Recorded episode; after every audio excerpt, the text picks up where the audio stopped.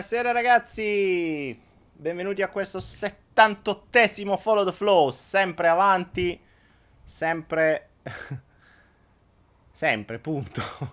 Scusatemi, nel frattempo io cerco di capire eh, cosa stia accadendo perché ho fatto delle modifiche sullo streaming, sulla qualità dello streaming e lo vedo abbastanza pessimo. Devo capire se sono io che lo vedo così o se siete anche voi che lo vedete così. Speriamo di no, perché sennò è un casotto. Nitido adesso, si vede tanta luce. E ragazzi, si vede tanta luce. Cioè, eh, eh, sono illuminato. Si vede che oggi sono illuminato. Si vede tanta luce e voi vedete molta più luce di quella che vedo io.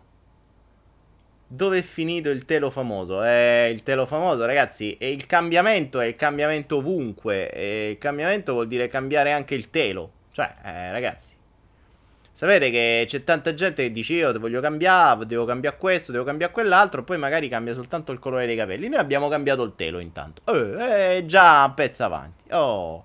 Allora, ci abbiamo tra l'altro due... Eh, perché? Perché ho cambiato il telo? E perché devo registrarci? Avete ragione, mortacci. Eh, pensate, attenzione, eh, che mi in mezzo a tutto sto casino tra l'altro non so se voi non lo sapete, ma il flow dell'altra volta non è stato registrato. Cioè quello dove sì, vabbè, quello del momento cazzo che in realtà è online, però non fu registrato, è stato l'unico flow che dimentica di registrare. Comunque, qualcuno di voi si sarà chiesto perché ho questi due due copertine a destra e a sinistra o a sinistra e a destra, dipende da quale vedete voi.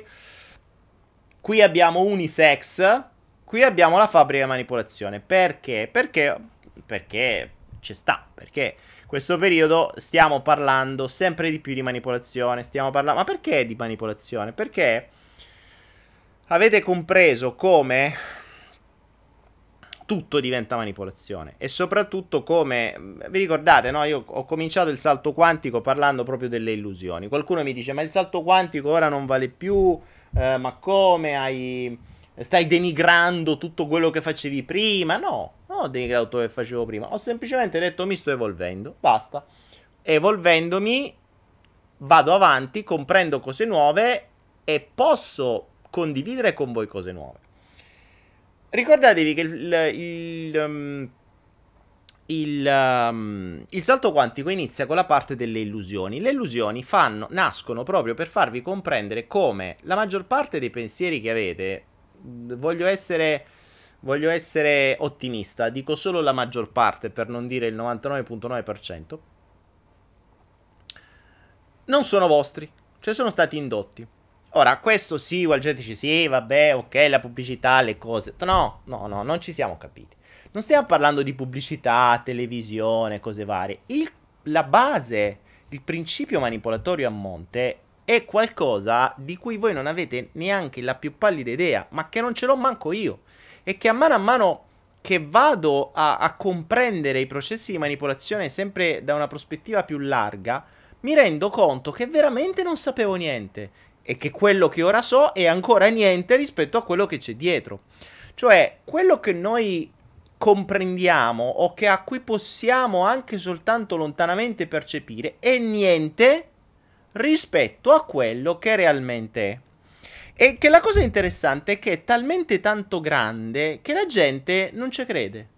Cioè, The Truman Show non è così diverso dalla realtà. Se non l'avete visto, tra l'altro è un, è un film che devo rivedere anch'io. The Truman Show mm,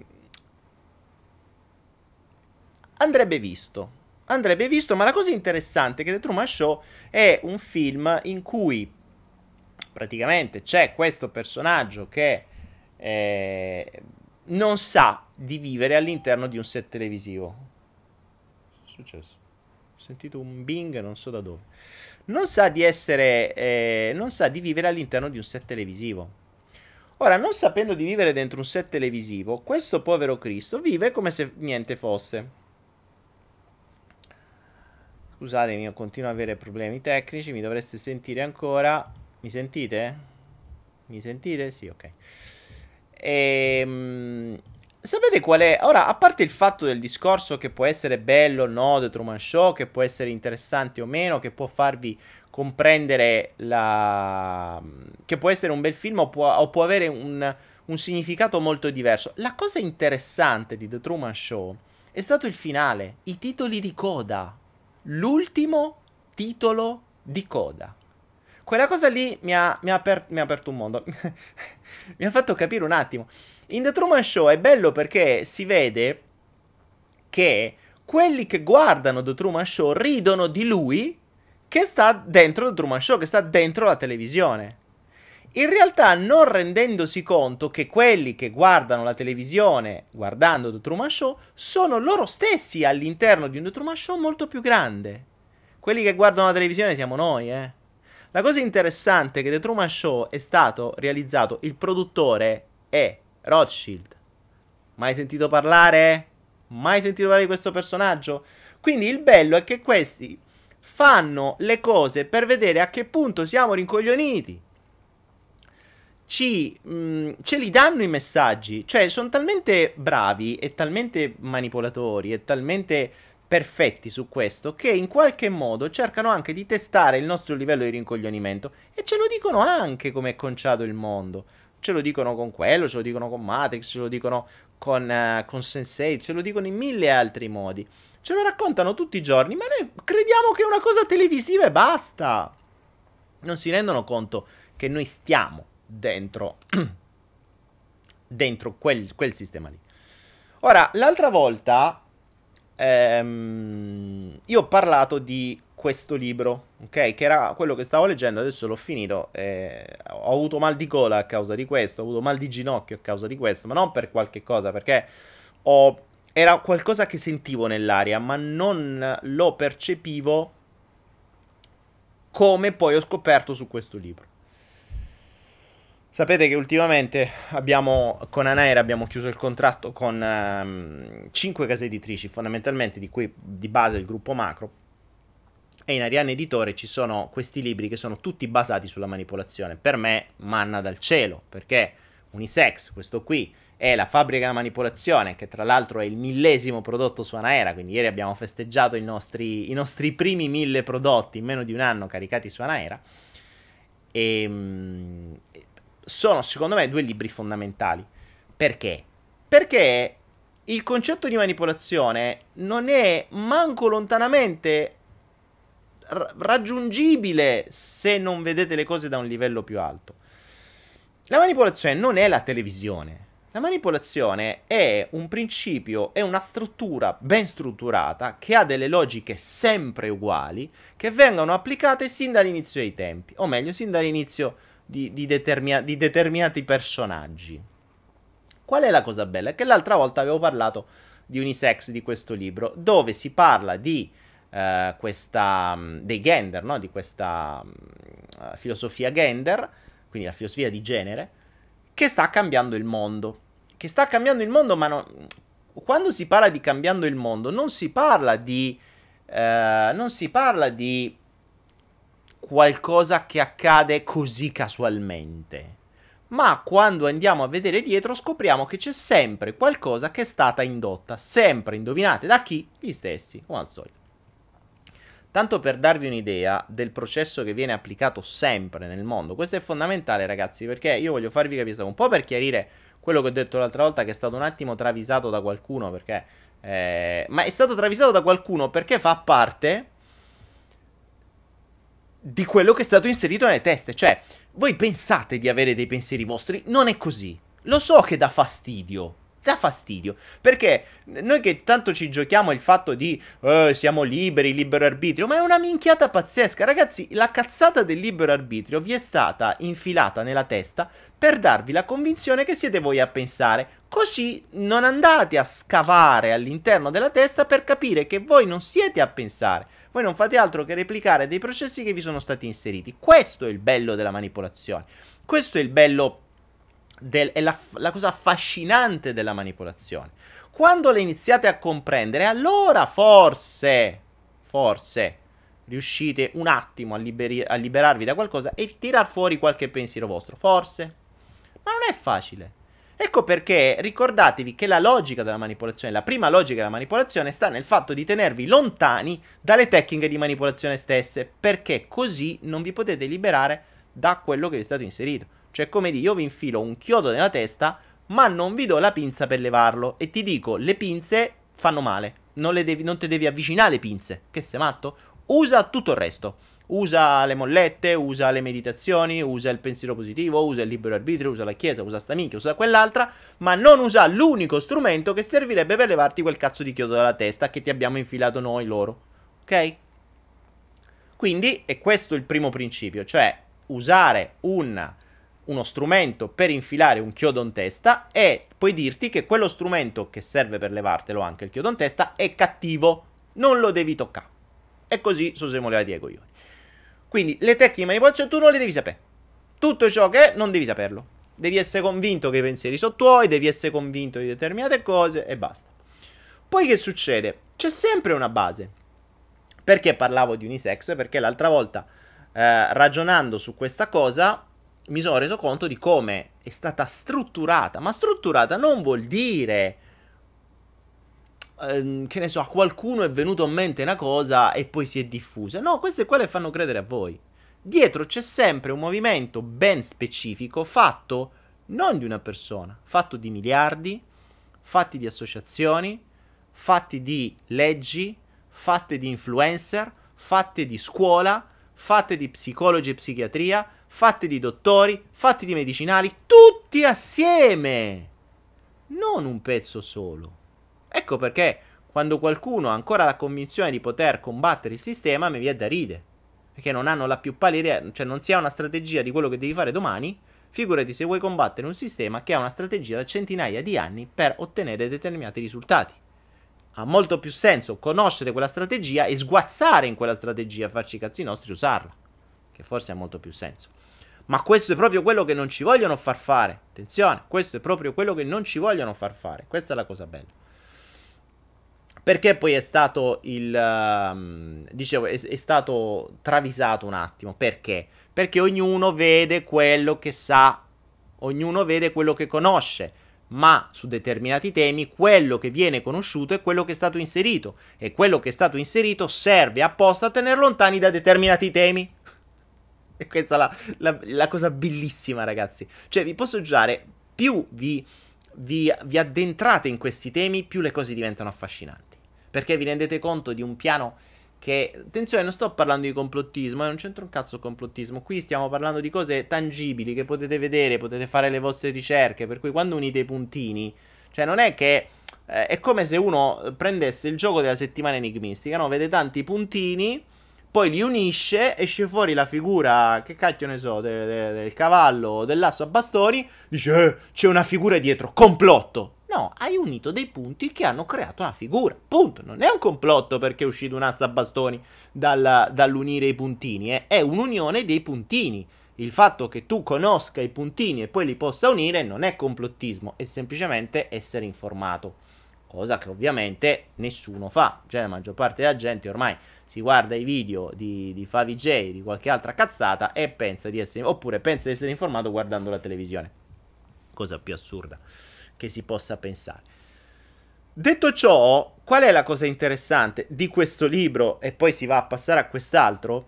Eh, questo, ripeto, mh, voglio chiarire determinate cose anche per darvi qualche spunto in più.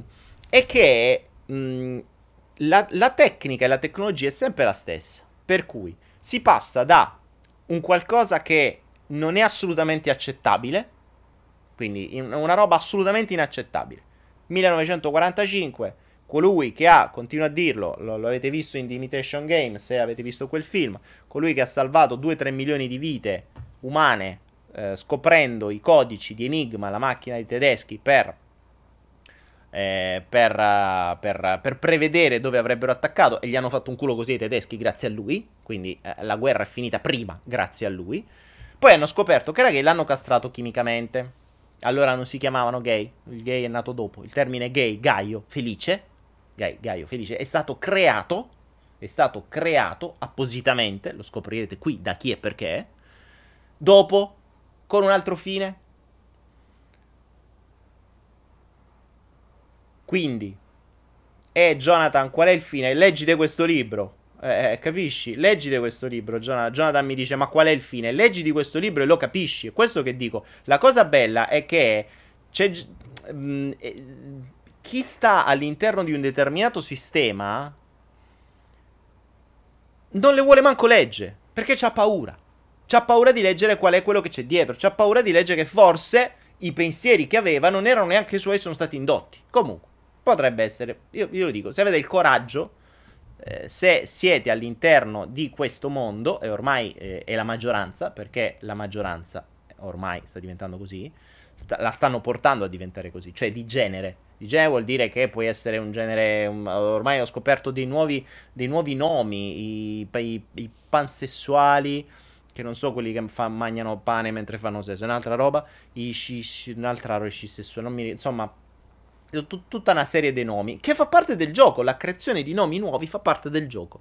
Quindi tu parti da qualcosa di assolutamente inaccettabile, poi c'è una minoranza estrema, poi piano piano diventa accettata, fino a che diventa legge, fino a che diventa addirittura mh, illegale il contrario.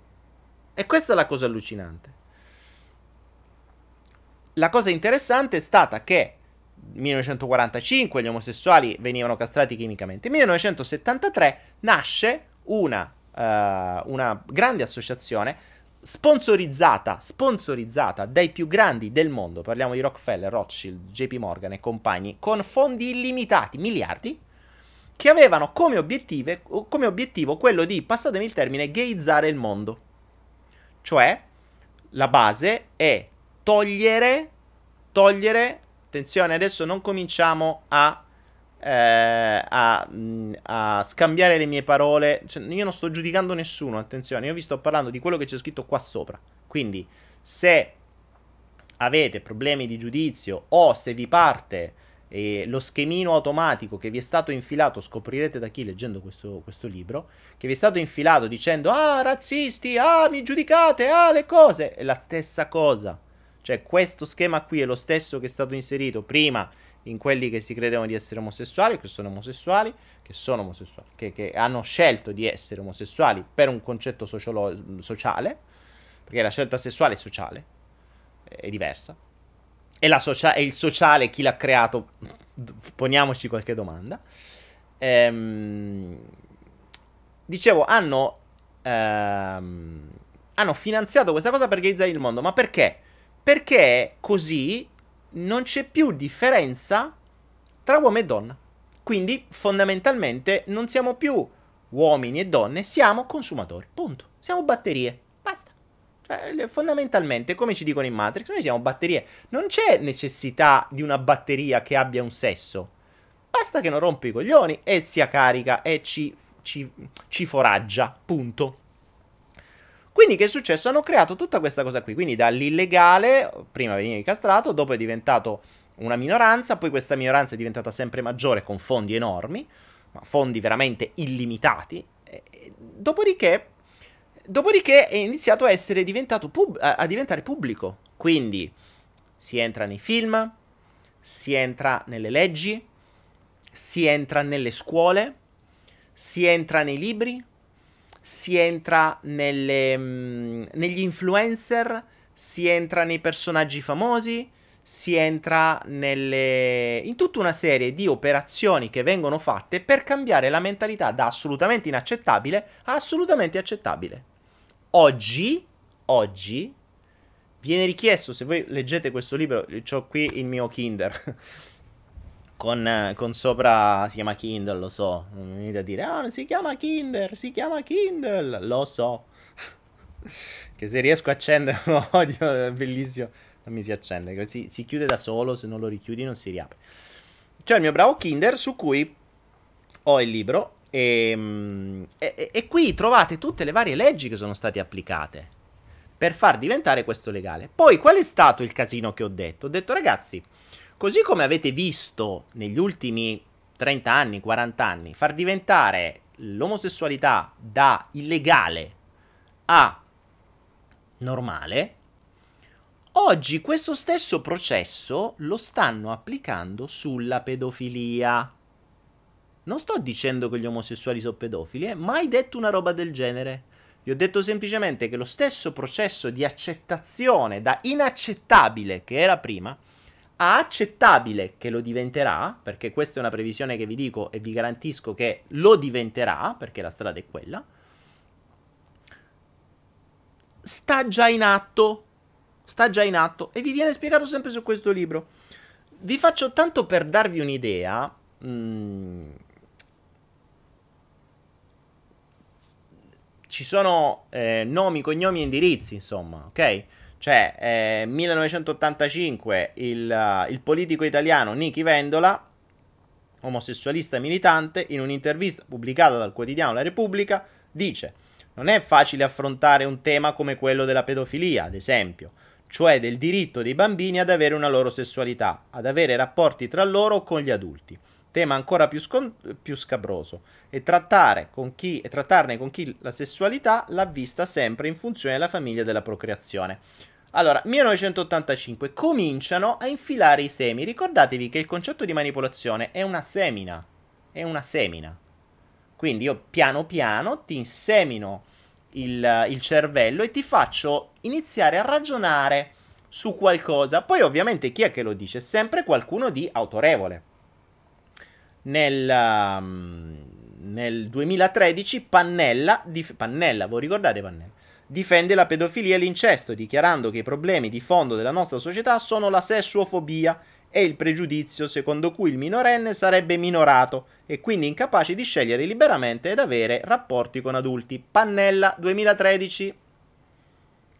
2010, senatrice radicale del PD Donatella Porretti, esponente dell'associazione Luca Coscioni è vicina al mondo omosessuale, ha dichiarato, ha chiesto l'abrogazione degli articoli 564 e 565 del codice penale sui reati contro la morale della famiglia. L'articolo 564 del codice penale prevede la reclusione da 1 a 5 anni per chiunque commetta incesto con un discendente o una nascendente, oppure con un fratello o una sorella, cioè se ti trovi tuo figlio o tua figlia, in pratica sei violenti tuo figlio o tua figlia, cioè articolo 564 e 565 da 1 a 5 anni. 2010 la senatrice radicale chiede l'abrogazione di questi due articoli. Non sto dicendo io che l- stanno legalizzando la pedofilia. Leggete, informatevi. Non partite con i vostri emboli così in automatico, senza... Eh, così come vi hanno infilato nella testa, perché anche questo fa parte del gioco. È un po' come oggi fanno i, i neri. Qualunque cosa tu gli dici, eh, sei razzista. Gliel'hanno detto, ho detto tu, gli hanno infilato subito perché ovviamente quelli vengono qua, per, vengono spinti qua, non è che ci porta, cioè, c'è un motivo, l'abbiamo già spiegato in altri momenti. Appena qualcuno gli dice qualcosa, loro non devono ragionare, non, ma anche perché non sanno parlare l'italiano, sanno di soltanto razzista, sei razzista, basta. E la stessa cosa funzionava su questo. E questo che mi ha fatto strano, cioè, mh, per me è abbastanza aberrante questo concetto, però mi sto rendendo conto che stanno il processo di, far, di inseminazione sulla pedofilia è già partito. È più difficile da attecchire rispetto all'omosessualità, perché la pedofilia, un po' perché abbiamo la Chiesa, anche se loro sono i primi a essere pedofili, quindi insomma dobbiamo pure... anche loro sono ben... lo, lo vogliono per bene questo, questa cosa. L'altra cosa interessante che vi dovrebbe far pensare è l'American Psychiatric Association, ovvero quella che ha creato il DSM, il librone dove ci sono scritte tutte le malattie psichiatriche. Che cazzo? Aspettate, eh, scusatemi. So perché il mio telefono ogni tanto se stacca da sola mi parte con con la cosa. Allora, l'American Psychiatric Association nel 1973 ha cancellato l'omosessualità dal novero delle patologie. Quindi fino al 1973 se eri omosessuale eri psichiatricamente malato e te davano gli psicofarmaci. Ok? 1973. Ricordatevi quando è che è nata la prima associazione gay finanziata da tutti eh, i più grandi magnati del mondo? Nel 1973, bravi. Notate il puntino? 73 nasce la prima associazione finanziata con i miliardi, 1973, qualche mese dopo, subito la prima cosa che fanno, se sei omosessuale non sei più malato mentale, che per carità è vero, però prima lo eri. Nasce questa, primo passaggio, che è quello che poi va avanti qualcosa. Ok, attenzione, 1973 elevano questo. Secondo voi se uno ha voglie pedofile è un malato mentale o no? Boh, potrebbe avere delle... non lo so. Nel DSM c'era 1998. 98, vi dico, nel 73 è iniziata la gayizzazione del mondo. Nel, negli anni 90 è iniziato il concetto di far ingoiare alla gente la pedofilia. 1998, l'American Psychiatric Association, sempre la stessa, dice in un rapporto il potenziale negativo del sesso degli adulti con i bambini è stato esagerato. È stato esagerato. La stragrande maggioranza degli uomini e delle donne non ha riportato effetti negativi da esperienze sessuali infantili. Ragazzi, allora, lo dice lo, la Psychiatric l'American Psychiatric Association, quella da cui arrivano tutte le regole, le logiche, le conoscenze psichiatriche.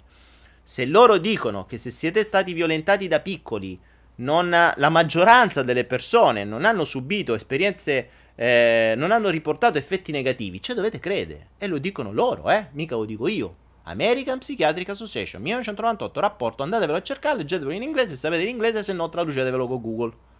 Non lo sto dicendo io. Eh. Questo è un altro semino. Questo è un altro semino. E andiamo avanti così, andiamo avanti così. Eh, nel 2010, più avanti, due psichiatri canadesi, il dottor Kings dell'Università di Ontario e il dottor bla bla bla, riportando alla lettera le opinioni di John Money, che qualcuno dovrebbe conoscere chi è John Money, perché se pensate di avere determinati orientamenti dovreste anche capire e sapere chi l'ha creati. John Money dovrebbero conoscerlo tutti gli omosessuali, tutti, i, tutti quelli che pensano di aver fatto delle scelte loro. John Money è il padre dell'ideologia di genere. Hanno proposto questi due al, cope- al cospetto del Parlamento del loro paese di considerare la pedofilia come un orientamento sessuale, esattamente al pari dell'omosessualità esattamente al pari dell'omosessualità. Non lo dico io, sono due psicologi. Non dite che io ho detto che omosessuale e pedofilo è la stessa cosa. Sto leggendo il libro Due psicologi, questo qua. Non mi mettete in bocca cose che non ho detto. La pedofilia come un orientamento sessuale esattamente al pari dell'omosessualità e non più come una tendenza criminale perseguibile per legge. Come abbiamo visto, questa tesi è stata riproposta anche in Italia da alcuni esponenti dei radicali, l'abbiamo visto prima. Ancora più attuale è il documento pubblicato dal, du- dal docente di giurisprudenza dell'Università irlandese di Cork, dal titolo The Sexual Right of Children and the Age of Consent, i diritti sessuali dei fanciulli e l'età del consenso, in cui l'autore afferma, tra l'altro, la società ha un'immagine del bambino verginale e ogni attività riferita all'infante è considerata innaturale e causa di qualche influenza corruttrice. Eppure i bambini si impegnano in varie forme sperime- di sperimentare scusate, si impegnano, eh, i bambini si impegnano in varie forme di sperimentazione sessuale da un'età relativamente giovane come parte del loro processo normale di sviluppo. Questo documento mira a dimostrare che l'età sessuale del partner del bambino è irrilevante dal punto di vista dell'infante per i fanciulli l'atto sessuale è parte della crescita. Sostegno, sostengo che la legge debba riconoscere la capacità dei bambini di prendere decisioni consapevoli. La liberalizzazione e legalizzazione della pedofilia è dunque il prossimo obiettivo dei grandi architetti. Volete saperne di più? Leggetevi questo libro. Questo poi dici perché c'hai mal de gola? Perché poi leggi queste cose e capisci come il nostro pensiero non conta un cazzo, vogliono determinate cose, te le impongono. Punto. Punto, basta. E così è stato per la cosa di genere, eccetera, eccetera, eccetera. Poi se leggete quel libro veramente vedete delle cose aberranti, cioè vedete robe aberranti. E oggi come oggi in alcune scuole, non mi ricordo in quale nazione, è richiesto al bambino di 6 anni, 6 anni, viene richiesto al bambino di scegliere il suo genere sessuale tra maschio, femmina, neutro, altro a 6 anni lo deve decidere. Cioè questo deve scrivere a 6 anni che cos'è.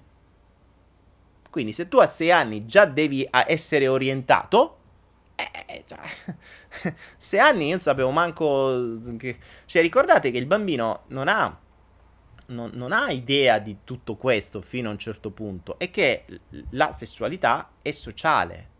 Cioè, è questo che loro dicono, giustamente. Che co- come sei nato biologicamente è irrilevante perché è, socia- è, la, soci- è la, la, cultura che ti, eh, che ti infila poi il tuo genere.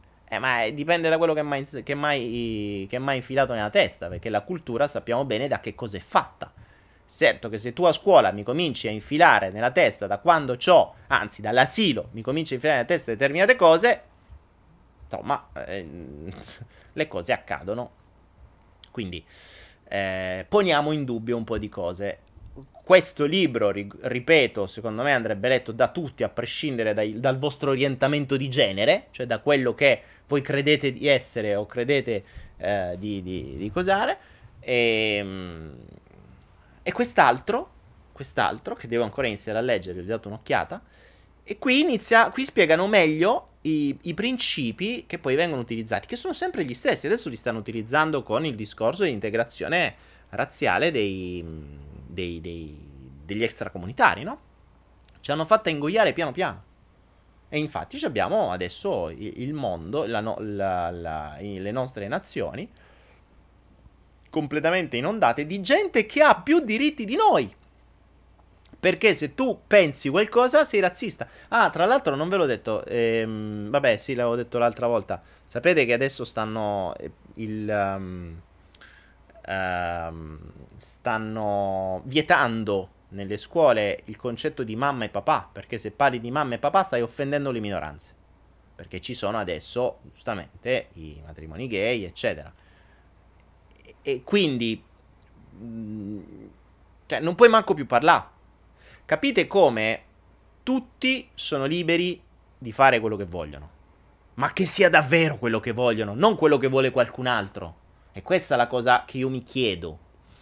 Ponetevi il dubbio che i pensieri non siano i vostri e che determinate cose siano state infilate a goccia, a goccia, a goccia. Ma no come famo noi col flow, perché io lo faccio con quattro vidietti del cazzo ogni tanto. Passatemi il termine vidietti, che può, può offendere qualcuno. Questi lo fanno a tutti i livelli. Lo fanno a tutti i livelli.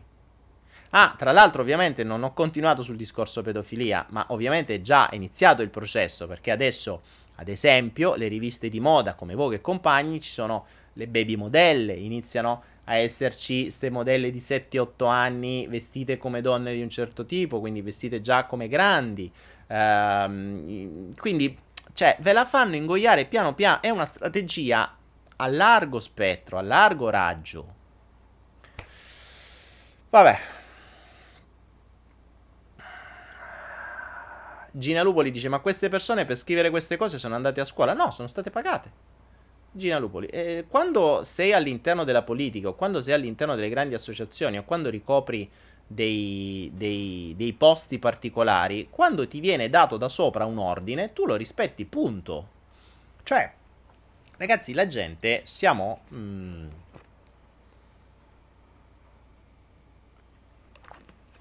Um, nel, il mondo è, è, un po' un grande sistema militare. Cioè, se tu stai in un posto in alto, vedi politica, vedi associazioni di un certo tipo, vedi insomma strutture di un certo tipo a un livello che puoi eh, fa imporre un determinato pensiero, tu non è che imponi il pensiero tuo, tu imponi il pensiero che ti viene dato dall'alto. È un po' come nel mondo militare. Cioè, nel mondo militare tu puoi essere un capitano, puoi essere un generale, puoi essere il cazzo che vuoi. Quindi puoi anche essere uno alto in grado con un sacco di stelline, dei numeretti, dei barrette, dei disegni strani su, sulle mostrine. Ma c'è sempre qualcuno sopra di te. Quindi tu non è che ragioni di testa tua. Tu puoi essere pure un capitano fighissimo, puoi essere pure un generale fighissimo, ma c'è sempre qualcuno sopra di te che ti dice quello che devi fare. E tu lo devi fare. Puoi essere sta minchia, cioè puoi essere quello che ti pare. Puoi avere tutti i gradi che vuoi, ma se chi sta sopra di te ti dà un ordine, tu zitto e mosca. E lo fai, basta, e obbedisci. Quello è. Quindi i politici fanno così. Le scuole fanno così, cioè se ti arriva, se agli insegnanti arriva il comando dall'alto, dal provveditorato degli studi che dice da adesso si fa così, tu da adesso fai così, se no ti licenziano. Perché a monte c'è un sistema che ti blocca per dire no, vabbè, io allora la libertà di parola, sì, è vero che io posso dire quello che voglio, però se dico quello che voglio mi licenziano e, e, come faccio? Perché poi a monte sì, mi licenziano, poi non ho il lavoro e come faccio a mantenere la famiglia e come faccio a mantenere i bambini e come faccio a mantenere la casa e come faccio a mantenere il BMW e come faccio a comprarmi l'iPhone 8 e quindi sto zitto e mosche obbedisco. E così il sistemino è bello. Tra l'altro, oggi ragionavo su una cosa simpatica che mi era, mi era, mi era venuta sott'occhio. E ehm,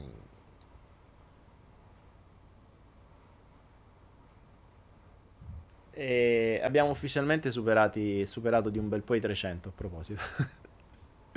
Siamo 320 oggi, quindi stranamente l'avete visto, vi ricordate il momento cazzo? Mai superati i 300, oggi siamo tranquillamente quasi a 340. Quindi più del 10% in più solo già dalla prima sera e non siamo ancora arrivati alla fine. E oggi stavo riflettendo su questa cosa qui um, il, um, il um, il principio del un po' dell'obiettivo che hanno quasi tutti, no? Se voi vedete, cioè, le, le persone normali, quelle che stanno all'interno di questo sistema creato da sta gente qua, bene o male, cos'è che fanno? La logica è sempre la stessa, no? Allora, vieni, vai a scuola, inizi a imparare subito a alzarti la mattina, stare determinate ore fuori, chiusi dentro in un posto dove devi obbedire a degli ordini, dove devi fare dei compiti, dove si è tutti uguali e dove poi torni a casa, mangi, eh, magari devi fare qualcos'altro, eccetera. E questo già da piccoli. Poi, che cosa fai? Finisci la scuola e, e, e che cosa immagini? Che cosa immagini? Immagini che che troverai un lavoro, mi trovo un lavoro, mi sistemo, mi compro la casa col mutuo, mi faccio una famiglia, faccio dei figli, faccio crescere i miei figli, li mando a scuola e il ciclo ricomincia. Il loop. Ora, tantissima gente ha questo obiettivo. Cioè, pensateci. Tantissima gente ha questo obiettivo. Se parlate con una persona che ha appena finito la scuola e dirà, no, o faccio università, se vuole studiare ancora di più, oppure trovo un lavoro, ma pure se ha fatto università, sempre dopo è uguale, mi trovo un lavoro, oppure mi faccio la mia professione, che è uguale, eh, divento qualcosa, no? commercialista, avvocato, quello che sia, e mi faccio il mio capitale, mi sposo, faccio i figli, eccetera, eccetera. Ora, questa l'avrete sentita migliaia di volte, forse molti di voi stanno all'interno di questo schema. Eh? Oggi mi sono chiesto, Ma che cambia tra un allevamento intensivo di pecore o di mucche e questo schema in cui buona parte delle persone occidentali vive? Cioè, la mucca si sveglia la mattina, va a lavorare, gli attaccano le cose sotto, la mungono, quindi produce, mangia, produce, dopodiché finisce. Se è fortunata, c'ha qualcosa da brucare, se no viene rimessa dentro una gabbia e manco quella. Poi arriva un momento in cui smette un attimo di lavorare perché si deve accoppiare. E nel momento in cui si accoppia nascono i vitellini. I vitellini che diventeranno altra forza lavoro. O vengono magnati, se devono essere magnati, o diventeranno altra forza lavoro, diventeranno altre mucche che ricominceranno appena grandi ad alzarsi la mattina, essere munte, a un certo punto si accoppieranno, faranno i vitellini e ritorneranno a essere munte. I vitellini cresceranno e arriveranno al punto di essere munte andranno a lavorare. Che cazzo cambia? Cioè, che cosa cambia se, eh, se siete... Che, che, cosa cambia tra un, una, una mentalità tradizionale, classica e un allevamento intensivo di mucche? Che cambia? cosa cambia? Boh, Oggi mi sono fatto questa domanda. Pensateci voi, datemi una risposta. Ho visto molte similitudini, eh? Molte similitudini. Ah, comunque. Era venuto così. E certo, infatti ci dicono di fare... All- eh, Jonathan, allora, attento, il fatto che ti dicono di fare più figli, in realtà è il vero obiettivo, è l'esatto opposto. È l'esatto opposto. Perché gayzzando il mondo accade una cosa simpatica, che fare figli è sempre più difficile. Quindi cosa devi fare? Allora, già adesso fare i figli è sempre più difficile. Perché, attenzione, perché a monte ci sono tutta una serie di alimenti, ci sono tutta una serie di medicinali, ci sono tutta una serie di cose, molto probabilmente, che tendono a sterilizzare. Non a caso, negli ultimi anni sono aumentate mostruosamente le richieste di fecondazione assistita. Non è gratis la fecondazione assistita, ragazzi.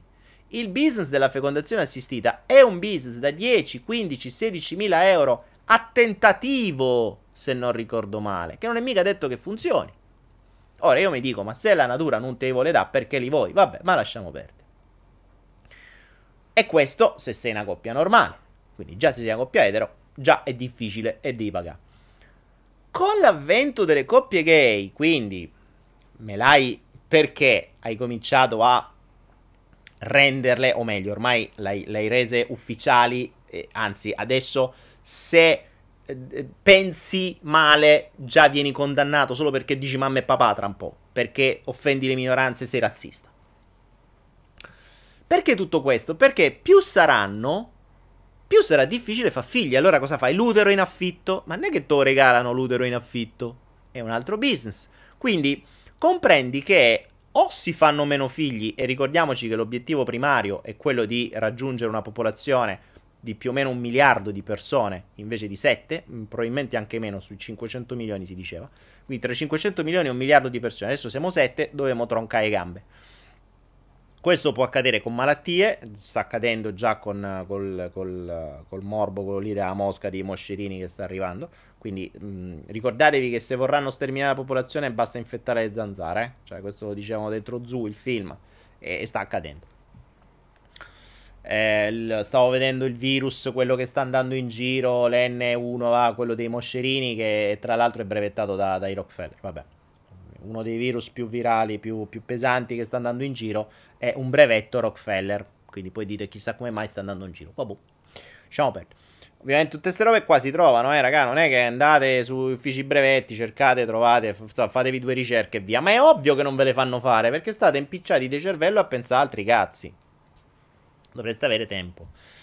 Quindi più si gayizza il mondo, più passa questa cosa, più sarà difficile fare bambini, meno bambini avremo e se vorrai dei bambini dovrai pagare. E, e qual è l'obiettivo? Cioè l'importante è che tu sei, ricordatevi, l'uguaglianza, questo imparerete da questo libro, l'uguaglianza è più importante della libertà.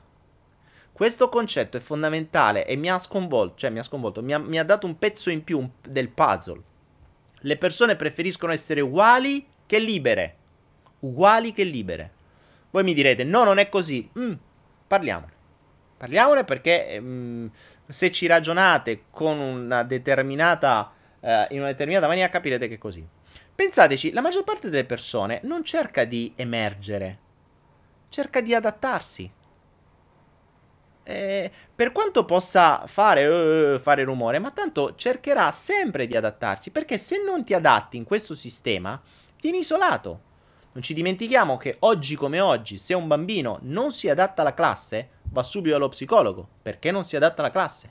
Se non fa quello che dice la maestra con la classe, vi va dallo psicologo, quindi vieni punito in qualche modo. Quindi, se non vuoi essere punito e pieni psicofarmaci, meglio che ti adatti. E lo capisci da subito, da piccolo. Da grande è uguale. Ovviamente vieni addestrato da piccolo, da grande ti adatti. Ok? Ragazzi, non vi voglio dire niente, ma siamo oggi 350 in questo istante. Vi ricordate che cosa è accaduto l'altra volta? O- oggi comprendete la magia di che cosa vuol dire il cambio e il passaggio di un limite nella testa. Se guardate l'ultimo flow, quello in cui ho avuto il momento oh cazzo, per la prima volta in vita mia ho compreso da dove mi arrivava quel limite delle 300 persone. per 77 flow noi non siamo mai riusciti a superare 300 persone online in contemporanea. Per 78 flow. L'altra volta era una cosa magica, cioè il totale di YouTube e Facebook era sempre esattamente 300. Ok? Superato quel limite, la mia mente l'ha capito, ha capito dove era il blocco, è andata oltre, quindi ne è diventata consapevole. Pensate che io abbia fatto qualcosa di nuovo? Pensate che abbia fatto, che ne so, più condivisioni? Pensate che abbia fatto chissà che cosa? No. La mia mente ha superato il limite. Io limitavo le persone. Oggi, per la prima volta, 213 su YouTube, 140 circa su Facebook. Quanto fa? Quasi 300, più di 350. Abbiamo superato più del 15% la media iniziale. Questo per me fu così nel tiro a segno, quando cominciai a vincere tutto, negli affari, quando superai determinati limiti. In questo caso anche su questo. Questa è, quando vi parlo di limiti mentali, sono questi quando noi andiamo oltre i nostri termometri mentali, che siano finanziari, che siano di persone, che siano di numeri, che sia di soldi, di quello che sia, anche in una roba del genere, questa è la vera magia. Siete voi a limitare il mondo circostante. Il mondo circostante è un'estensione della vostra mente. Cercate di comprendere a questo. Ora, mi sono. Stavo parlando prima di uguaglianza e, e, vi ho voluto far notare questo perché è davvero importante questo. Cioè, qui siamo di fronte a quelle che io chiamo magie. Non è un numero 2, 3, per 78 flow. Per 78 flow, per 77 flow. Non è mai stato superato questo numero. L'unica volta che si supera di oltre il 20% da adesso è stato oggi il giorno dopo che ho superato quel limite. Fantastico. Il giorno dopo, la volta dopo. Quindi capite i vostri termometri mentali installati sempre da fuori. Quando comprendete i blocchi che avete, i limiti che avete, i termometri mentali che avete, basta già solo comprenderli, come è successo, l'abbiamo visto in diretta. La cosa bella è che l'abbiamo visto in diretta, cioè questa magia l'avete vista in diretta. 200, 300, siamo 300 65 persone. Per la prima volta abbiamo superato. per la prima volta abbiamo superato i 300. Adesso mi emozioni di nuovo. Fantastico, e questo è il bello. Questo sto cercando di farvi passare. Qualcuno diceva perché l'uguaglianza è meglio della libertà? L'uguaglianza, l'uguaglianza, l'uguaglianza è essere uguali a tutti, adattarsi alla massa essere accettati dalla massa. Essere liberi, cioè parlare liberamente, come dicevamo prima. Parlare liberamente ehm, Parlare liberamente ti porta a essere isolato, ma di base il sistema vuole e noi siamo esseri sociali. Noi non siamo gatti che vivono da soli per i cazzi loro in natura, non quelli che vengono castrati. Non siamo animali isolati che amano stare isolati, noi siamo animali sociali. Quindi in qualche modo hanno bisogno di un branco. Ma se il branco ti sbranca, cioè il branco presuppone che tu la pensi come il branco. Se tu cominci a pensarla al di fuori del branco, il branco ti prende e ti manda a fanculo. E tu rimani da solo. Poi cosa fai? Se resti da solo, devi crearti o ti agganci a un altro branco e quindi rispetti le regole dell'altro branco, oppure ti crei il tuo branco. Ma il tuo branco, creando, cioè avendo dei pensieri completamente fuori di testa, come te lo crei? Perché appena ti avvicini la gente ti dirà tu sei pazzo, tu sei un complottista, tu sei manipolato, tu sei in una setta, tu sei il baobao, tu questo, tu quell'altro e ti rincoglioniscono di nuovo. Quindi alla fine, come abbiamo visto in Matrix, il film, sappiamo bene che il, um, quello lì che alla fine fa il traditore in qualche modo pur di ritornare nella matrice. Detto, io voglio dimenticarmi tutto, fammi ritornare lì. Lo so che è tutto finto, non me ne frega niente. È meglio finto che questa cosa qua. Ed è quello che capita a molti. Ecco perché è difficile. È difficile. Non è impossibile, però è difficile. Ecco perché l'uguaglianza è meglio della libertà. Perché uguale vuol dire essere accettato, uguale vuol dire non essere giudicato, uguale vuol dire tutta una serie di cose. Ehm, è un concetto un po' particolare. Uh, però, no, no, Bruna, non parlo di uguaglianza, pari diritti e opportunità, quella è una roba che ti hanno inventato. Non, cioè, sì, quella serve, ma è irrilevante. Io ti parlo di uguaglianza, cioè tutti uguali. Cioè, fondamentalmente non esiste più uomo, donna, non esiste più grande, piccolo, non esiste più tante cose. Morpheus, grazie, mi hai donato 5 euro. Wow, cosa pensi della globalizzazione? Eh, più globalizzazione di questo, ti ho detto, uguaglianza in assoluto. Cioè, l'uguaglianza è tutti uguali, tutti consumatori. Punto. Questo è il concetto, è questo. Capite? Concetto fondamentalmente è l'uguaglianza assoluta, cioè non esistono più razze, non esistono più sessi, non esistono più pensieri. Basta che non, l'uguaglianza anche di pensieri, cioè tutti la devono pensare uguale. E fidatevi che se cominciano a fare un'inseminazione di pensieri a goccia a goccia, ma non come il flow, a goccia a goccia come loro sanno fare, e qua ve lo spiega, su questo libro ve lo spiega, in questo a goccia a goccia vi convincono di tutto, compreso del fatto che i pensieri sono i vostri, quando in realtà non è vero, compreso del fatto che avete il libero arbitrio, cosa che in realtà non è vero, come veniva detto nella, nella, nel, nel, discorso dell'architetto di, di Matrix, cioè voi pensate, cioè tu pensi di avere una scelta, ma quella scelta è imposta da noi. Cioè noi ti ti diamo la convinzione che tu abbia delle scelte, ma le scelte te le abbiamo già imposte noi, noi sappiamo già cosa sceglierai. Tanto comunque storica la cosa, ragazzi. Tutti quelli che hanno cercato di fare qualcosa di diverso sono stati fatti fuori. Quindi non vi dimenticate che quelli che li fanno parlare, tra l'altro un'altra delle tecniche di manipolazione sta nel fatto di confondere le idee usando eh, persone che si fingono che si fingono Mm, come si chiamano? I, I, pentiti, no? I pentiti. C'è sempre un pentito che vi racconta qualcosa. Un, penti- un, giornalista che prima stava da determinate parti, uno che prima lavorava alla NASA e adesso ti racconta come è andata la storia sulla Luna, uno che prima lavorava alla CIA e adesso ti racconta come stanno le cose nella CIA, uno che prima stava nei servizi segreti e adesso ti racconta come stanno queste cose. Cioè, sono sempre dei dissidenti. Ma secondo voi, ma secondo voi, ma secondo voi? In un mondo in cui quando qualcuno parla un po' di più i servizi segreti li fanno fuori dopo due giorni, secondo voi c'è qualcuno, vedi David Icke, che può parlare liberamente di determinate cose senza che gli dicono niente? Se può parlare liberamente di determinate cose è perché deve essere così. Perché serve a confondere determinate idee. Attenzione, non sto dicendo che dica cose false, anzi, i pentiti dicono quasi tutto vero. Quasi tutto vero. Quasi. Quasi. Tranne delle piccole cose. Che poi sono quei piccoli semi che servono o a generare la confusione o a confermare una bugia o a farvi convincere che sia una bugia qualcosa che è vero. Delirio.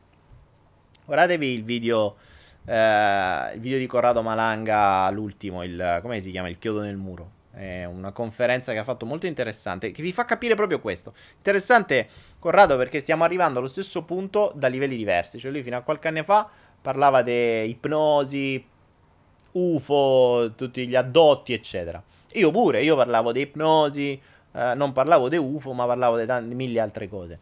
in qualche modo di demoni interiori. Oggi tutte e due stiamo dicendo, raga, tutte cazzate. Cioè, lascia perdere. Mm, il, il, vero concetto è la manipolazione che ti stanno facendo ed è lì che devi andare a cercare. La tua testa è frutto di quella manipolazione lì. Se io conosco la manipolazione a monte, non ho neanche più bisogno di conoscere la tua testa, la so già. Quindi vedrai degli schemi che sai già perché sai come sono nati. Se io so, mh, mm, è un po' come dire, ragazzi, se io conosco come è stato programmato Windows, non ho bisogno di andare a accendere un milione di computer per vedere dentro come funziona Windows. Sarà sempre Windows. Ci saranno diversi programmi, ci saranno diverse eh, customizzazioni, ci saranno diversi piccoli dettagli che cambiano. Mi cambi lo schermo, mi cambi il wallpaper, mi cambi il fondale, eccetera. Ma sempre Windows è. Io non ho bisogno più di entrare nella testa di ognuna di quelle persone per andare a scavare quale programma c'è dentro. Basta che vado a capire chi è il programmatore e come l'ha programmato. Vado a monte. E questo è il passaggio successivo dell'evoluzione, secondo me. della conoscenza. Per quello ho detto, la gente dice hai rinnegato tutto. No, sono andato a monte. Cioè, mi sono stufato di dover entrare dentro le teste delle persone per capire come funzionano. Vado a vedere chi l'ha programmate e ho risolto il problema. Faccio molto prima. Così almeno so, bene o male, come è stato programmato, quali sono le varie versioni, perché ci sono le versioni vecchie, le versioni nuove, cioè la versione 2.0, la versione 3.0. Una programmazione di una persona di 40 anni è diversa da una programmazione di una persona di 19 anni. Perché oggi la versione di Windows che vi viene installata al cervello di una persona di 16, 17, 18 anni è diversa dalla versione di Windows installata in una persona di 40 anni, così come è diversa dalla versione Windows installata in una persona di 90 anni. Cioè, a 90 anni hanno l'MS-DOS 4.0, a 40 anni hanno il Windows 5, 6, come ce lo posso avere io, oggi hanno il Windows 10. Che cosa cambia? Tutta una serie di convinzioni, di logiche, di parole di, di tutta una serie di, di, infrastru- di, di, metastrutture mentali che sono state studiate da questa gente, anzi da questa gente qua. Capite? Questo è il concetto. Quindi, questa è la, la logica. E così è. Ah, ragazzi, 100 50 praticamente su Facebook e 224 su YouTube. Quanto fa? 150, 374 ragazzi. Ma vi rendete conto ragazzi che stiamo vivendo una magia oggi? Ci stiamo letteralmente vivendo una magia. Cioè questa è la vera magia ragazzi. Questa è la vera magia. L'altra volta avete visto superare un limite mentale in diretta, oggi avete la risposta. Chi l'ha creato? Voi o io? Boh. Pensate che qualcuno abbia fatto più condivisioni o qualcuno abbia... No, anzi, vi dirò, ne abbiamo fatti anche meno. cioè, ne abbiamo fatti anche meno, quindi non c'è neanche speranza. Io ho messo la condivisione sui miei due o tre gruppi e due o tre pagine mie, basta. E siamo a 370... 380 stasera arriviamo a 400. Vediamo che stasera sfondiamo i 400. Eh, tra un po' li sfondiamo. Ah, Tiziano mi dice: Daniele, ricordi l'Elohim della Bibbia? Yahweh cosa voleva alla fine delle conquiste di città? Voleva le bambine da 3 a 12 anni. È scritto tutto sulla Bibbia. E mi sa che questi Elohim sono ancora qui e hanno lo stesso vizietto. Ma Tiziano, eh, cosa pensi? Cioè, perché no? Eh, siamo sempre lì, eh, la logica è sempre quella. Ma non ci dimentichiamo, mh, mm, senza andare troppo lontano, andiamo qui dietro, dove sto, in Cambogia, dove, dove ci sto spesso, tra l'altro. Pol Pot, questo pazzo scatenato, che da insegnante elementare è stato, non si sa per quale motivo, o meglio, si sa per quale motivo, finanziato dall'America con un sacco di miliardi, perché doveva aiutarli nella, nella, nella, nella guerra contro i Vietnam. Questo poi impazzisce, diventa un despota, e che cosa fa? La sua regola fu, allora, innanzitutto, Pol Pot, ricordiamoci, è colui che forse qualcuno parla soltanto dei tedeschi, ma si dimentica che qua in Cambogia c'è stato un genocidio che forse è stato peggio. Su 8 milioni di cambogiani, 3 milioni vengono torturati e uccisi da questo pazzo. Scusatemi il giudizio pazzo, però, insomma, poco ci manca. Che cosa fa questo qui? Innanzitutto ammazza tutti quelli acculturati. Quindi tu già avevi una laurea, ammazzato, subito, immediatamente. Quindi bisognava immediatamente togliere la cultura dalla nazione. Poi cosa ha fatto? Ha cambiato totalmente i programmi scolastici perché voleva infilare nelle nuove generazioni un nuovo concetto di regime tanto da poter nell'arco di un paio di generazioni cambiare completamente il paese. Quindi io comincio dai bambini, quindi ammazzo i grandi che sanno qualcosa. Quelli che non sanno li eh, metto nel terrore. Parliamo di Khmer Rossi, eh, forse se qualcuno conosce ha letto qualcosa di Terzani, sa che lui ha vissuto e è stato quasi uh, fucilato dai Khmer Rossi. I Khmer Rossi sono questi qua di Pol Pot in Cambogia. Quindi legate le cose magari, eh, cominciamo a legare i puntini.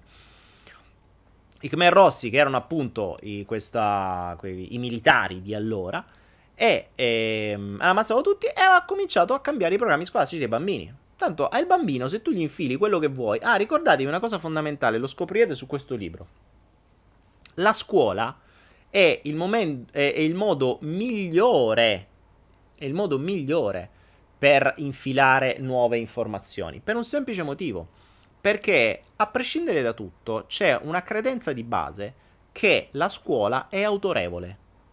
Che vuol dire non, è, non è autorità, ma è autorevole. Cioè ciò che viene detto a scuola è vero. È vero. è vero, ok? Quindi, se a scuola ti vengono date informazioni di un certo tipo, il bimbo cresce con quelle convinzioni.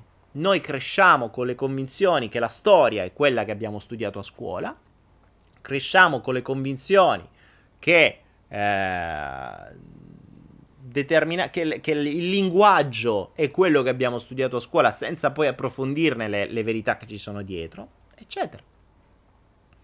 E oggi e la scuola è sempre la prima parte dei condizionamenti.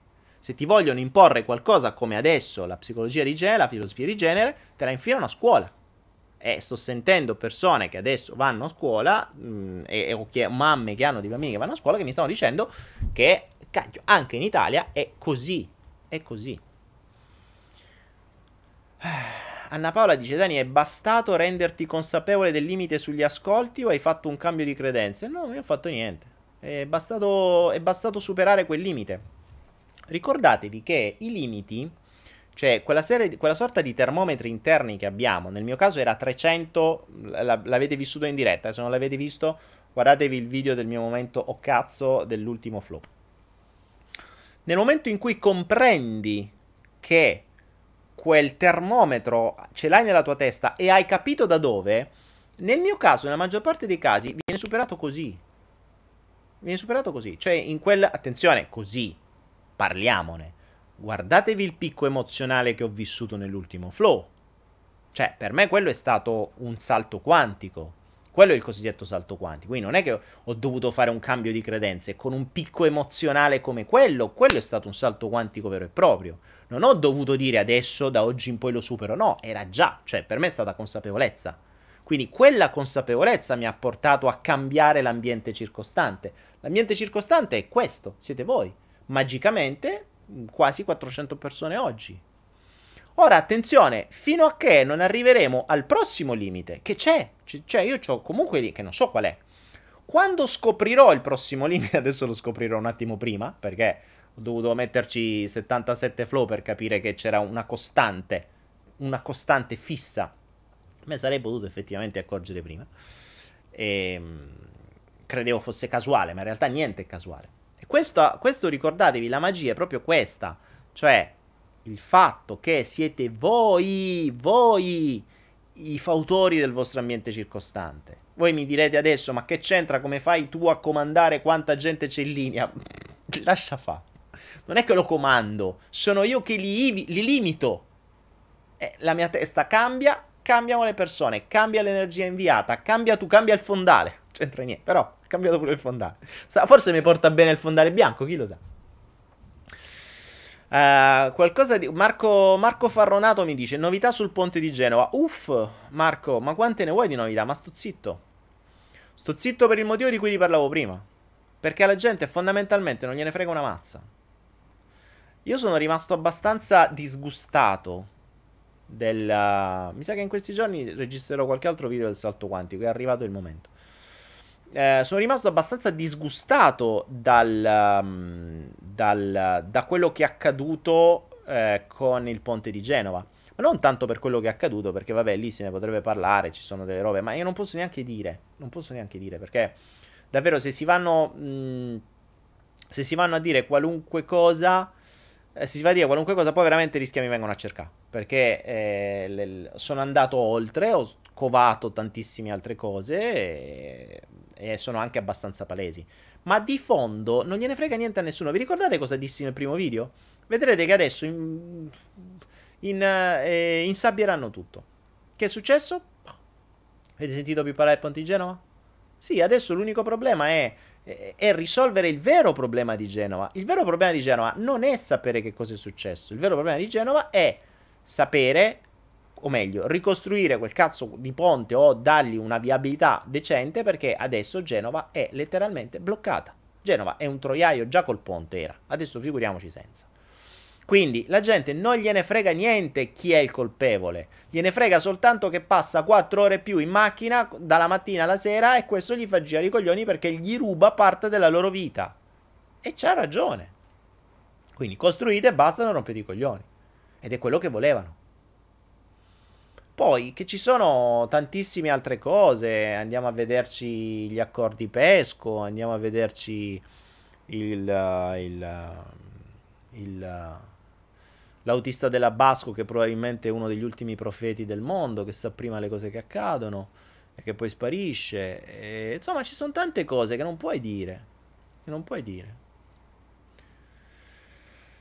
Non puoi dire perché poi magari vieni a sapere cose da altre persone che stavano lì e che ti dicono io lo nego anche in chiesa perché hanno paura. Quindi la paura in, messa da questa gente qua che impiega sistemi di manipolazione per metterti appunto queste paure fa 90, la paura ti, ti, paralizza e nessuno si mette in gioco la propria vita per questo, capite? Quindi, poi tanto torniamo sempre al solito principio, la gente non vuole essere libera, vuole essere uguale, quindi meglio uguale senza rottura di coglioni che eh, libera a dire che, a dire che, a dire qualcosa che poi qualcuno ti sente, ti dice qualcosa, dice ah bravo, ti metti il like su YouTube, il giorno dopo se lo sono dimenticati, e allora che cazzo serve?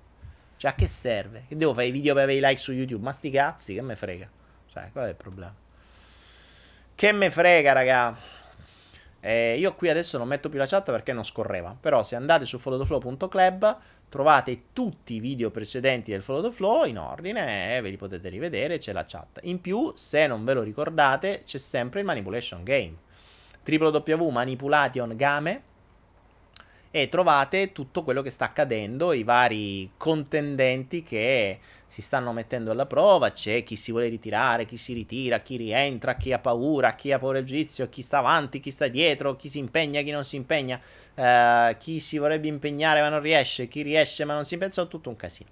Eh, la, l'unica cosa bella, cioè la vera cosa bella e che mi sta piacendo tantissimo, sta nel fatto che la gente si sta sta facendo, sta alzando il culo. Ed è bellissimo perché dalle loro azioni, dalle loro azioni mi rendo conto dei loro comportamenti, cioè da, dalle, dei loro azioni e comportamenti mi rendo conto dei loro schemi. Quindi chi si sminuisce, chi si svaluta, uh, chi invece si impegna e va oltre i suoi limiti, chi, um, chi, che ne so, chi riesce, chi non riesce, chi cerca di fare il furbo, chi non lo fa Uh, diverse cose. Oh, come in piccolo così in grande. Ricordate, come in piccolo così in grande. Questa è la cosa fondamentale. Ah, ciao Daniele, verrai ancora a Padova? Pff, boh, non so manco se verrò in Italia. Cioè, sì, può darsi. Mm, probabilmente ci vengo in Italia. Che, che incontri gente, non lo so. Sto diventando sempre più simile a un gatto. Cioè, che, che si fa il suo territorio e, e che se ne sta per i cazzi suoi. Quindi vedremo, vedremo. Quindi vi do un consiglio www.manipulationgame.com, andate a vedere i partecipanti, la classifica, cliccate, vedete, dentro, dentro ci sono i loro siti, i loro video, eh, ci sono un sacco di cose interessanti, ci sono um, cose emozionanti, molto bello. Tra l'altro ragazzi sta per partire uh, mese prossimo, appena raggiungiamo i 30, parte il secondo turno del Manipulation Game. E abbiamo ancora una decina di posti liberi. E quindi, se volete, andate www.manipulationgame.com, scrollate un po', vi viene, poi c'è il link per eh, capire come funziona, iscrivervi se volete, via. Ci sono premi, ci sono regali e cotillon, un sacco di roba, insomma. Ovviamente, attenzione, il secondo turno sarà diverso dal primo, eh? cioè, non, non sperate che i task siano gli stessi. Adesso sono usciti super mega task, cioè task, insomma, con, con, con i controcazzi, come si suol dire. Oh, Morpheus mi dice cosa pensi dei voti a scuola? Eh. Morpheus, la scuola nasce sempre da questa gente qua, no? I piani scolastici, modalità scolastiche. I voti a scuola servono per creare la base della competizione. Non solo la base della competizione servono anche per infilarti il concetto del giudizio, quindi tu vali in base ai voti che hai avuto, il che capite, uh, capite come... Uh, capite come come poi si cresce con la paura del giudizio. Eh, veniamo giudicati da quando siamo piccoli. Cioè, già i nostri genitori ci giudicano. E a scuola ci giudicano coi voti, eccetera. Grazie Alin. Qual è il tuo piano di manipolation che poi ti rispondo? E, ehm, dopodiché a scuola ti insegnano anche a non aiutare. A non aiutare. Perché se aiuti gli altri, eh, se aiuti gli altri, vieni punito. Quindi non puoi aiutare, devi competere, eh, devi eh, essere giudicato, devi dimostrare. E tutta quella serie che poi serve da grande nella stessa maniera. Che poi ovviamente tu sei già addestrato così, poi da grande eh, ti ritrovi nel, nel, um, nel concetto del lavoro dove avrai un capo, dove sarai giudicato, dove potrai avere i premi, quindi le promozioni. Esattamente. Perché si chiama promozione? Ragazzi, la promozione, la promozione a scuola e nel lavoro, vi, vi rendete conto che usano le stesse parole? Cioè tu non passi di grado, che ne so. Eh, non è che passi di... come succede nel mondo militare. Quando... Mh, mm, perché nel mondo militare si chiama passaggio di grado e nel mondo comune si chiama promozione? La promozione al lavoro è esattamente la promozione di scuola. Ti fanno... Le parole sono importanti, ragazzi. Se voi studiate le parole, se voi studiate il linguaggio, se voi studiate il linguaggio, capite come siamo stati conciati. Dal linguaggio scopriamo il principio della manipolazione. Questo è il bello. Quindi la scuola è basata su questo. Aline mi dice qual è il, piano, il tuo piano per il manipulation game. E secondo te dove vengo a dire a te? Il piano per il manipulation game lo scoprirai quando sarà il tuo turno. Aline è uno dei partecipanti del secondo turno. Ovviamente i task saranno cambiati. Ah, a proposito, ragazzi, Sto preparando, eh, madonna, Robert, Robert Blasizza. Roberto, il tuo nome è proprio Robert, cioè un codice fiscale. Roberto Blasizza probabilmente 10 euro, grazie di tutto, grazie a te, wow, stasera abbiamo 400 persone, donazioni, che è successo raga? Sarà il telo bianco? o sarà la mia testa che è cambiata, vabbè, grazie ragazzi, grazie. E, ehm, dicevo, sto preparando il, il, piano per quella follia che non sono ancora sicuro di volerla fare, detto tra noi, perché per me sarà una cosa abbastanza complicata e costosa. E per quell'esperienza, quindi il Manipulation Game live a giugno, in un posto segreto dell'Asia. Eh, la sto preparando perché do- do- devo necessariamente metterla in, uh, in, vendita, devo dire vendita, ma più che altro in selezione. Più che altro perché se devo farla, purtroppo quando si fanno le cose live vuol dire affittare posti, prenotare, pagare prima, quindi avere tutta una serie di certezze, organizzare transfer, un casino. Per cui dovrò farla. Vi dico già che non sarà per niente economica per diversi motivi ma la cosa interessante è che eh, avrà un valore, ho fatto il calcolo di 25.000 euro, cioè quello che verrà dato eh, avrà un valore di oltre 25.000 euro. Ovviamente costerà molto meno. E non solo la quota di partecipazione sarà molto meno di quei 25.000, ma sarà, non sarà fissa, dipenderà da voi. Quindi mh, mm, si potrà, sarà variabile. Sarà primo, la prima esperienza con una quota variabile e sarà variabile in base a ciò che avete già fatto, a ciò che avete già mostrato, a ciò che siete, alle abilità, insomma a mille cose che poi vi spiegherò. Sto strutturando, un casino strutturarlo, una cosa difficilissima. Però è difficile apposta perché ci sarà una selezione, potranno venire soltanto 20 persone. E, e quindi ovviamente bisognerà fare una selezione veramente, veramente dura. Davide dice: Daniele, però se i followers arrivano a 600 devi premiare i primi due perché la concorrenza è raddoppiata. Ah, per il flot. Eh no, ragazzi, diventa sempre più difficile. Diventa sempre più difficile. Marianna mi dice, Mariana Solomo dice, ma dove si fanno le donazioni? Si possono fare su, su YouTube? Eh, Jonathan, eh, che Jonathan, siete, Jonathan è andato da, da Facebook a YouTube per, per farmi una donazione di 5 CHF. Sono... È vero perché Jonathan sei in Svizzera. Tra l'altro Jonathan è un altro partecipante del prossimo Manipulation Game, lo vedrete. Qui state già conoscendo i nuovi. C'è Aline, c'è Jonathan che saranno tra i prossimi partecipanti di, del, del, Manipulation Game. Qui sto preparando. Jonathan, già qualcosina.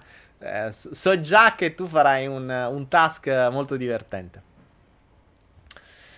E, ehm, e quindi così. Mm. Francesco dice se metti anche la maglietta bianca arriviamo a 500. Sì, perché il, chi ci ha fatto arrivare a 400 non è stato ovviamente il mio cambio di mentalità, il momento oh cazzo, il mio salto quantico dell'altra volta, ma è il telo bianco, ragazzi. È il telo bianco. Che poi bianco, si fa per di bianco perché vabbè, quello che è di quel colore là. E quindi via. Ah, il sapere libertà, Daniele Manoidel. Che domande strane. Il sapere libertà scrive Daniele, ma noi del. Buh. Bello. Ah, diamo. Dacci.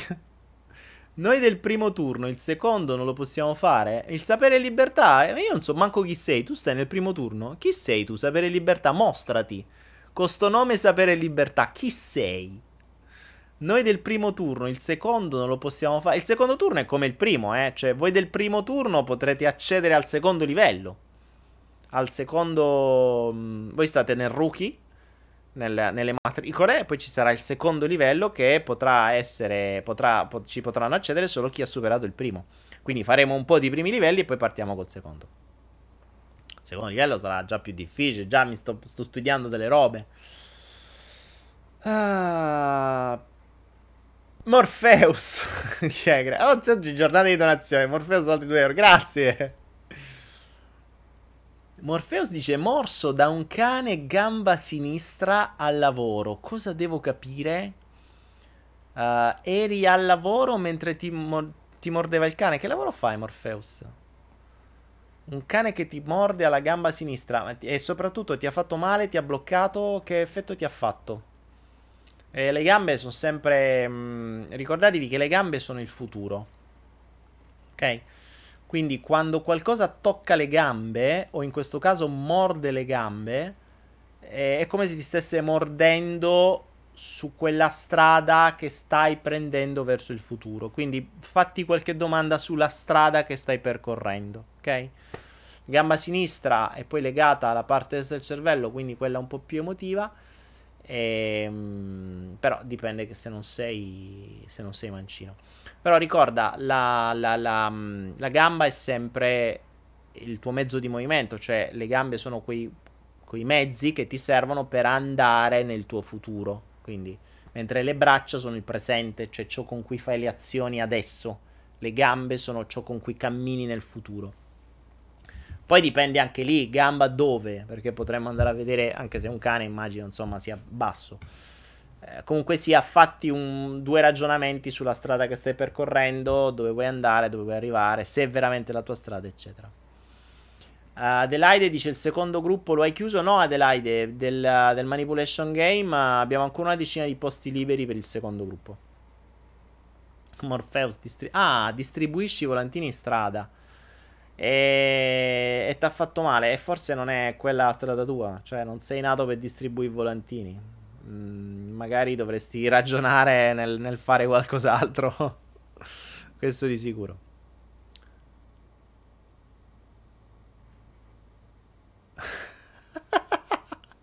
Rosa Geraci dice: E che lucido senza esserti fatto di resina.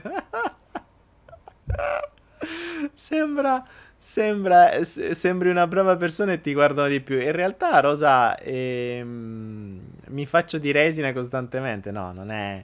Eh, sta dicendo mi faccio di resina perché ultimamente ho trovato un mio nuovo mezzo di meditazione. Quando sono tornato da, dalla Malesia, dove poi sono stato in, un, in Little India, praticamente in un posto fa, di, di, indiani, mi sono portato via uh, chili e chili e chili di resine e resine sono quelle che si bruciano, cioè le, gli incensi, cioè il vero incenso, no? quello che viene chiamato frankincense, se lo, lo vedete in inglese. E, il vero incenso è la resina degli alberi, di determinati alberi, la mirra per capirci. Voi abbiamo spesso detto oro, incenso e mirra. La mirra è un, un incenso che si brucia, cioè una resina di un albero che si brucia, che hanno degli odori bellissimi, cioè hanno de- il, i profumi più buoni che abbia mai sentito sono delle resine. Tra l'altro ho una resina particolarissima, che tra l'altro è quella più costosa, che non ho capito perché non si, cioè, se si brucia ha un odore pessimo. ma da non bruciata, cioè da scaldata semplicemente ha il profumo più buono che abbia mai sentito in vita mia. Infatti ce l'ho lì, ogni tanto sniffo un, uh, questo pezzo di resina per uh, altro che aromaterapia. E quindi dice sta roba. Eh, Gianni Panfilo mi dice Daniele se tutto... Ah, questo mi piace come domanda. Daniele, se tu tornassi indietro nel tempo, quale abilità sceglieresti di sviluppare per prima? PNL o inglese? Pff, mm, senza dubbio inglese. Cioè, senza dubbio inglese. Ah, stai scherzando? Una volta che sai l'inglese, poi ti studi quello che ti pare. Anche perché, eh, la PN- a parte la PNL, cioè, limitatissima, sinceramente. Eh. La PNL serve Oggi qualcuno mi chiedeva, ah ma la PNL ti ha aiutato a superare. Ho detto, ragazzi, la PNL mi ha aiutato a mettere una maschera su, quella, su quel bambino sfigato, cioè su quel ragazzetto sfigato e insicuro. La PNL non mi ha risolto l'insicurezza e la sfigataggine. Mi ha, mh, mm, crea- mi ha permesso di creare una maschera molto dettagliata per farmi sembrare non più sfigato e non più eh, insicuro, ma lo ero sempre. Cioè ero rimasto insicuro e sfigato, ma sapevo gestire meglio le emozioni e sapevo mettere meglio le maschere. Quello mi ha fatto la PNL. Quindi fondamentalmente la PNL potenzia l'ego, è un'arma di distruzione di massa. Cioè mi fa diventare un ottimo venditore, mi fa diventare un ottimo manipolatore, mi fa diventare un ottimo... Un ot- um, potenzio il mio ego quanto cacchio voglio con la PNL, ma non risolvo le cose a mo- per carità, risolvi tantissime cose di un livello medio-basso, ma se vogliamo parlare delle, delle, de, delle cose grandi di fondo, cioè delle vere ferite, eh, delle vere emozioni, di quelle, dei, delle note di fondo, non è così facile, la PNL è molto limitata, anche perché gli manca tutta la parte mh, mm, che prevede un'anima, che prevede una, un, una consecuzio vite, che prevede tutta una serie di cose che la PNL non prevede. Quindi eh, con la PNL puoi, puoi potenziare il tuo ego, puoi metterti delle maschere sempre più evolute, ma sono maschere. Cioè, il tappeto sotto cui nascondere la polvere diventa più grande e quindi riesci a nasconderla meglio. Eh, riesci a dire meglio le bugie, riesci a vendere di più, riesci a trombare di più, riesci a manipolare di più. Eh, ok, riesci a gestire le tue emozioni, riesci a fare un sacco di cose con PNL. Ma cambiare le cose di fondo... Mm. Anche perché, ricordatevi ragazzi, le cose io non le ho cambiate grazie a delle tecniche. Le cose sono cambiate grazie a delle consapevolezze, esattamente come state vedendo questa sera. Noi non abbiamo superato i 300 eh, visit- i 300 viewers qui sopra perché abbiamo condiviso di più, perché è successo qualcosa, o perché io ho fatto tecniche di PNL su di me. No, le abbiamo superate semplicemente perché ho raggiunto una consapevolezza e la consapevolezza non si raggiunge con una tecnica, si raggiunge con una consapevolezza, cioè unendo dei puntini.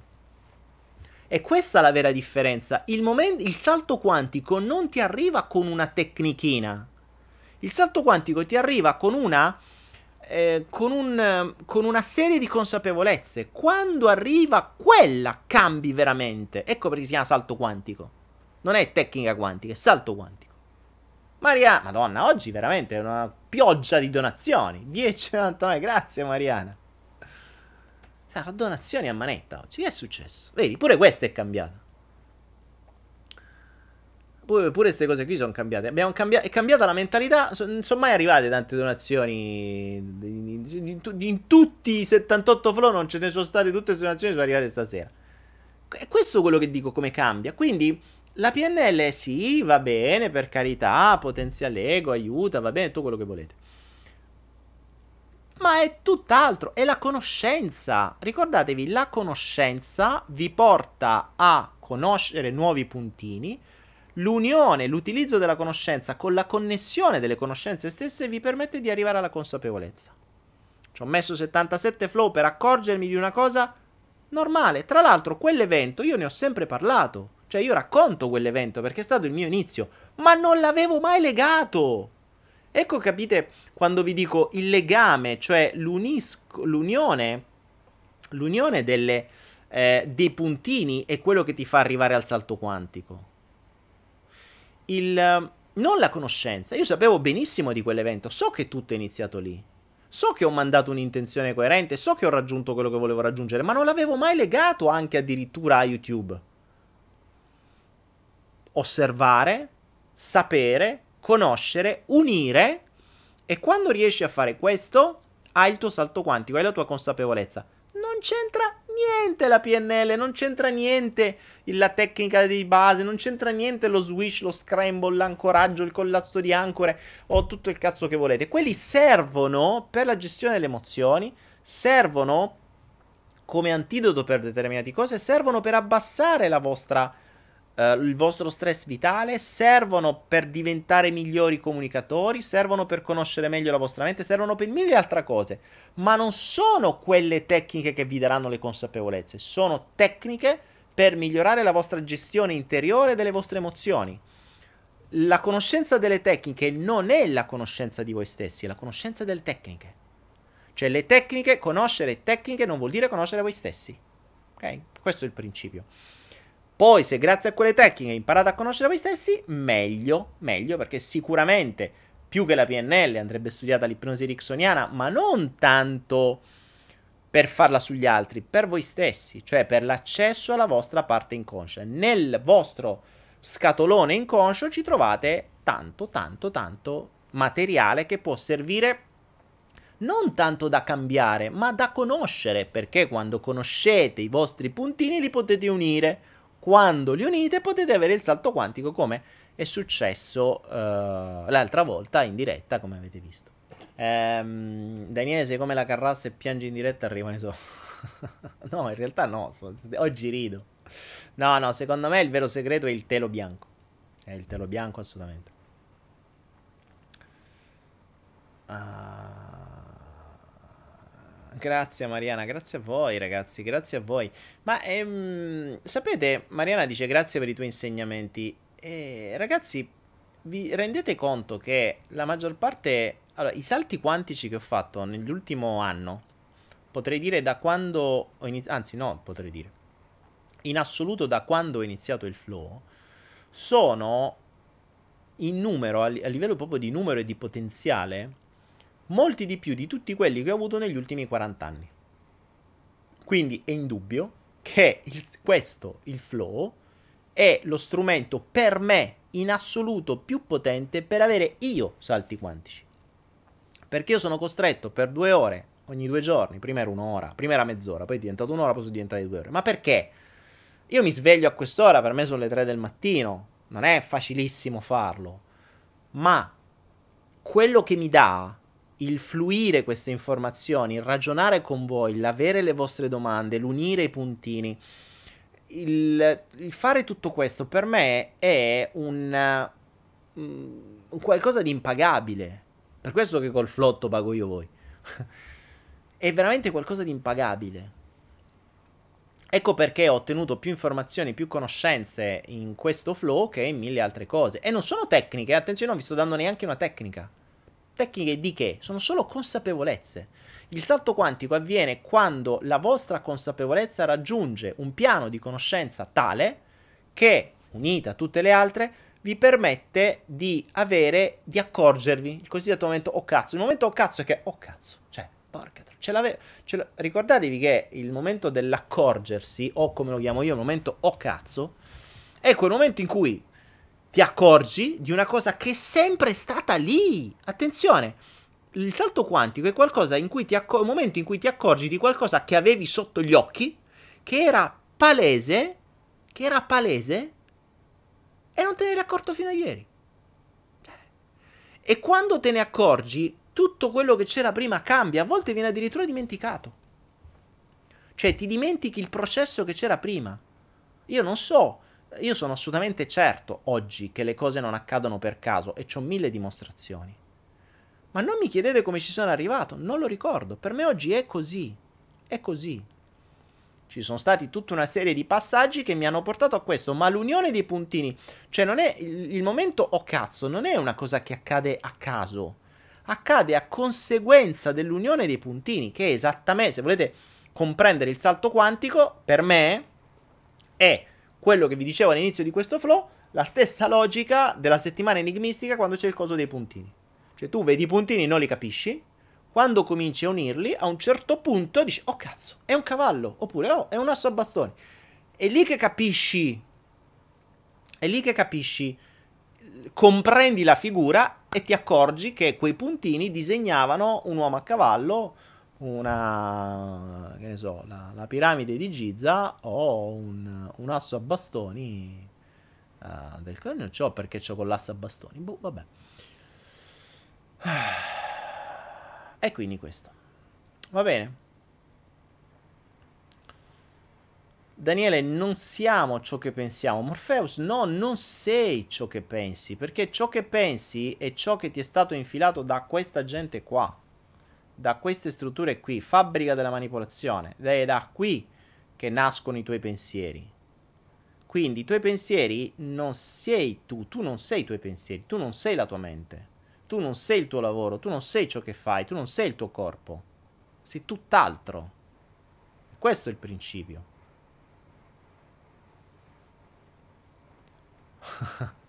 Erika dice: Ma cos'è sta chat? Una seduta di psicanalisi per Morpheus? uh, The Stalker 12 euro. Avete iniziato, ragazzi? La, a, a chi offre di più oggi? Stiamo facendo un'asta di donazioni. è bellissimo. Guardate è bellissima la competizione. Adesso The Stalker 12 euro. Grande. È il, mettia, il primo. The King of the Chat. Il re della chat è colui che ha fatto la donazione di 12 euro. Mi sembra un po'. Sapete le chat porno? Quelle dove ci sono. che fanno i tips. Che. che, eh, che, ti danno i cosi. Non so se. Dai, gli uomini probabilmente. Cioè, gli uomini, le donne. Adesso no, non posso più dire uomini e donne perché sennò vengo. C'è il reato. Adesso eh, offendo le minoranze. Eh, chiunque va sulle chat porno, quelle dove si spogliano, e potete dare le donazioni. Figo, sembra molto simile a una cosa del genere. È carina. Penso che YouTube abbia preso l'idea delle donazioni da queste chat qui, perché prima non lo faceva. Gra- allora, grazie ragazzi, 12 euro. Donazione, vediamo chi offre 13, chi offre di più. 15, 20, 100, 1000. Oh, Dio. Erika Perin, Morpheus, alza il culo della serie e digli di che state parlando? Boh, vabbè. Cosa sai del, dell'RH negativo? Mi dice Robert Blasizza. Robert Blasizza, eh, del, sul sangue negativo, sull'RH negativo. Mm, abbiamo scritto un articolo su... Quale dei blog? Forse su saltoquantico.net. Se cerca su Google RH negativo saltoquantico.net, magari qualcuno di voi lo cercasse e manda manda eh, manda il um, manda il coso. Diego dice basta che non ti spogli. No Diego non ti preoccupare non c'è niente da vedere vai tranquillo. 20 euro si fa assolutamente. Ah è vero Morpheus ha dato 20 euro. Allora sul sangue RH negativo sul sangue RH negativo e ne avevamo mm, ne avevamo parlato è un po' particolare, anche su questo eh, anche su questo c'è tutta una serie di cover up, no? Il cover up sono quelle, quelle cose che nascondono delle verità scomode o comunque delle informazioni scomode, non sappiamo se sono delle verità, di sicuro di sicuro non, non, non insomma se, se, vengono nascoste qualche dubbio ce ce lo dobbiamo far venire. Il sangue RH negativo Ah, Jonathan, anche tu sei un RH negativo. Ah, interessante. Eh, beh, il sangue RH negativo, ricordatevi che il donatore universale è il ricevitore unico. Quindi, innanzitutto lo può dare a tutti, ma lo può ricevere soltanto dalla sua stirpe, se così vogliamo dire. Quindi, fondamentalmente, non si mischia con gli altri sangui. Sangue, con gli altri sangui. E già questo ci dovrebbe far capire qualcosa. Poi c'è un'altra cosa importante, è che se qualcuno ha studiato medicina o ha dei libri di medicina, potrà confermarmi sta cosa. Io avevo la foto che mi aveva mandato un'amica.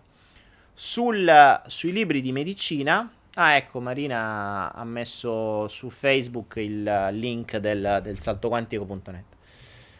Ehm, su sul libro di medicina viene glissato con un trafiletto che dice il sa- lo 0RH negativo eh, non contiene l'antigene RH. E basta. Ma cazzo, spiegacela. Cioè, ci avete sempre intortato la testa dicendo che noi proveniamo dalle scimmie. Ok? Noi proveniamo dalle scimmie e RH vuol dire resus cioè la scimmia Resus, da cui, quindi la, la razza Resus, da cui noi dovremmo provenire, che probabilmente è quella da cui avranno fatto gli esperimenti genetici e che eh, da cui saremo arrivati. Ok? Quindi RH positivo vuol dire che tu hai l'antigene Resus, cioè tu hai questo, questa, questa roba qui che fa parte della scimmia Resus, quindi tu provieni da quella scimmia. E se sei RH positivo? Ma se sei RH negativo? RH negativo vuol dire che tu non hai l'antigene resus, cioè tu non, previeni, non provieni dalla scimmia. E quindi? Cioè, uno che alza la mano e dice, scusate, professore, ma se RH negativo non proviene, non c'ha l'antigene RH, da dove proviene sto sangue? Non, lo, non ti permettono di fartela sta domanda, perché sulla, sul libro te lo mettono, non, a parte non te lo dicono neanche nelle sessioni universitarie probabilmente, non te lo spiegano, ma te lo leggi sul libro, un trafiletto di tre righi, tre righi, Tre, ma tre righe così piccoli. Cioè, esatto, non, proviene, non, non ha l'RA, punto, basta. Quindi, mm, eh, questo deve farci riflettere. In più, se si vede la diffusione dell'RH, si vede... Leggetevi quell'articolo. Si vede da dove arriva, si vede come funziona. Ad esempio, in Africa non esiste l'RH negativo. E si è diffuso dal Caucaso. È... Non, è, non è poco diffuso, ma è circa, credo, un 10-15% della popolazione RH negativo. C'è da dire che molti di quelli che fanno quello che faccio io, o che, insomma, diciamo, hanno determinate caratteristiche, hanno l'RH negativo. Cioè, è un qualcosa che accomuna molte persone. E quindi, il, so, la propensione agli altri, il fatto di, ad esempio, non volere figli, il fatto di essere di tendere verso la spiritualità, di tendere verso la ricerca, di tendere tutta una serie di cose. Leggetevi quell'articolo. Ehm, leggetevi quell'articolo che sta su saltoquantico.net e vi, vi, se siete 0RH negativo capirete tante cose, vi ritroverete probabilmente in moltissimi caratteri. Poi ovviamente non è che, attenzione, è, è forse si potrebbero fare mille ipotesi, eh. Mm, poi magari è tutta una cazzata, cioè mettiamo in dubbio anche che sia vero, tutta questa cosa qui, però insomma, eh, di certo è un altro puntino da tenere eh, sott'occhio.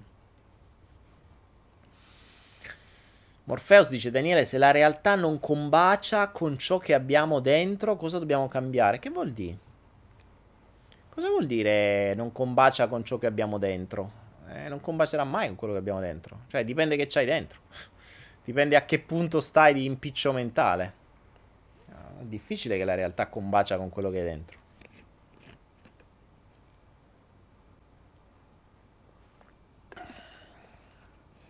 Grazie Giuseppina, hai pubblicato. Ecco, se qualcuno pubblicasse anche il link su YouTube sarebbe ottimo. Regina, siete UFO? Sì, ragazzi, siamo UFI. Siamo tutti UFI, UF. Siamo alieni. Ragazzi, ultimamente ho creato. Sapete che io mi, ormai mi nutro soltanto di pochissime cose, sempre le stesse, quindi ho finalmente ormai a distanza di quasi 5 mesi ho totalmente cambiato la mia abitudine alimentare. Non mangio più, cioè non posso dire di mangiare più, in realtà mangio, ma mi nutro. Vuol dire eh, non mangio sempre le stesse cose e utilizzo al massimo, credo, 10-15 minuti al massimo di pensieri proprio di, tra il tempo, eh, quindi della mia vita utilizzato per mangiare è 10-15 minuti. Completo. Ecco, l'altro giorno, nella mia ricerca di... Nella mia ricerca di, mm, di, di, di qualcosa di sempre migliore, ne, appunto nutrendomi soltanto di pochissime cose, cerco di creare eh, i migliori nutrimenti per il mio corpo. Ho creato una roba, ma non potrei rivenderla per quanto è buona. Una roba pazza tra le cose più buone che abbia mai creato. Pensate che ero. Io odiavo sia aglio che cipolla. O proprio odiavo. Considerate che aglio e cipolla sono tra. Cioè, cioè, sono tra gli alimenti forse migliori per la nostra salute. Hanno una valanga di qualità. Certo, tengono lontane le persone, che tutto sommato non fa neanche male, eh. Cioè, più ci teniamo lontano, meglio è. Ho creato una roba una, una, una, crema di aglio che è una cosa pazza. Poi qui c'è un aglio spettacolare che non è quello che abbiamo noi, una roba, mamma mia. Cioè, lo puoi mangiare a cucchiaiate, una cosa pazzesca.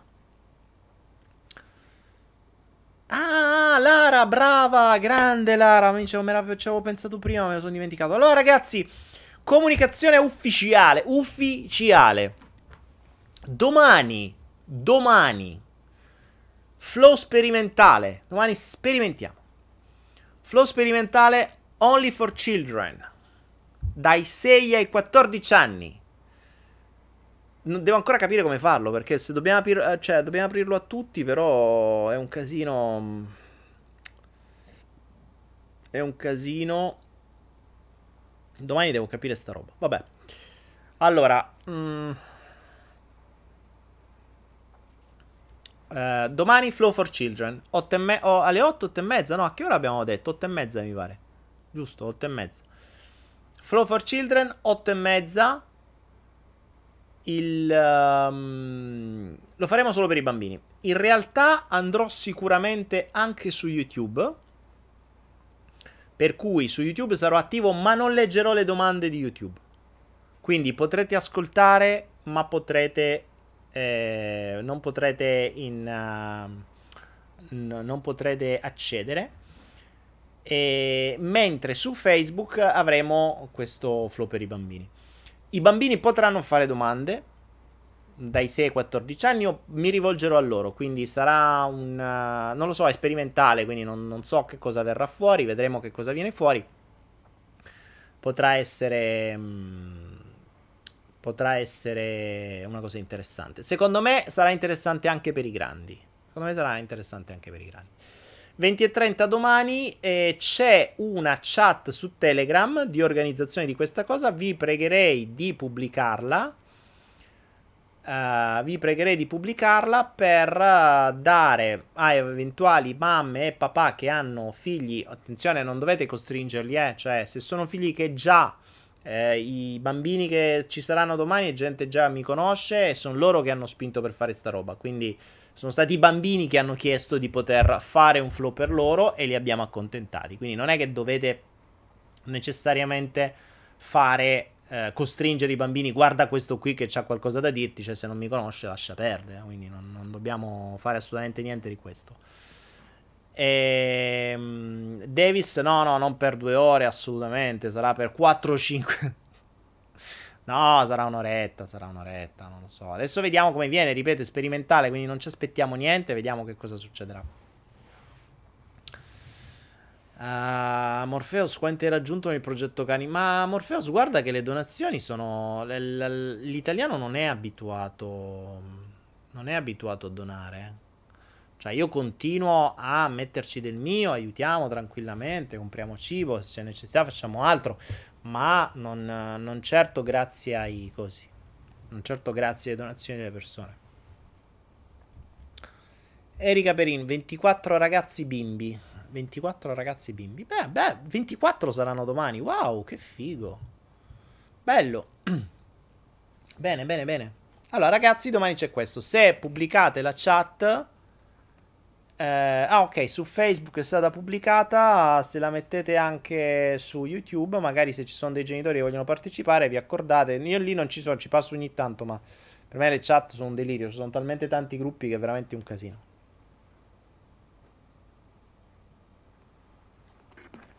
Mio figlio dice se dirai parolacce anche lì. Ma potremmo ragionare sul discorso di parole e parolacce. Ehm, perché potrebbe essere interessante come ragionamento, eh?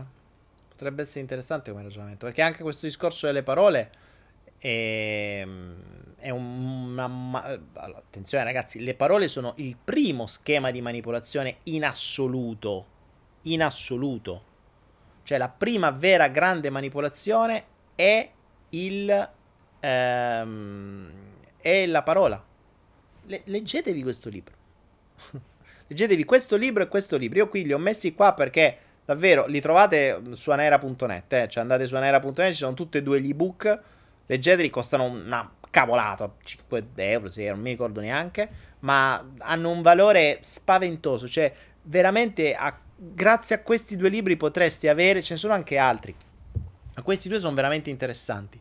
Grazie a questi due libri potreste avere dei, vera- dei veri momenti o oh cazzo e capire cose della vostra vita che forse vi erano sfuggite e capire come le cose vengono messe in atto e soprattutto vedere il mondo in una maniera diversa, con degli occhi diversi, con dei filtri diversi. Cioè, questi libri dovrebbero essere le letture obbligatorie a scuola. Questo dovrebbe essere fatto leggere ai bambini. Cioè, questa, ci sono dei libri che dovrebbero essere messi dentro la scuola e invece, ovviamente, eh, tutto insegnano tranne che le cose utili. O insegnano quello che è utile a loro, cioè o meglio, è tutto utile al fine di far diventare i bimbi lavoratori e batterie. Questo sarà una cosa. Mi piacerebbe.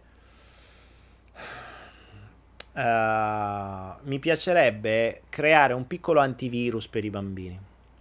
Lo so che è niente rispetto a quello che viene fatto da questo sistema, quindi loro applicano le, le cose altro che goccia a goccia, cioè a tutti i livelli, in tutte le maniere, in, uh, tutti i sistemi a, a, a, diverse proporzioni.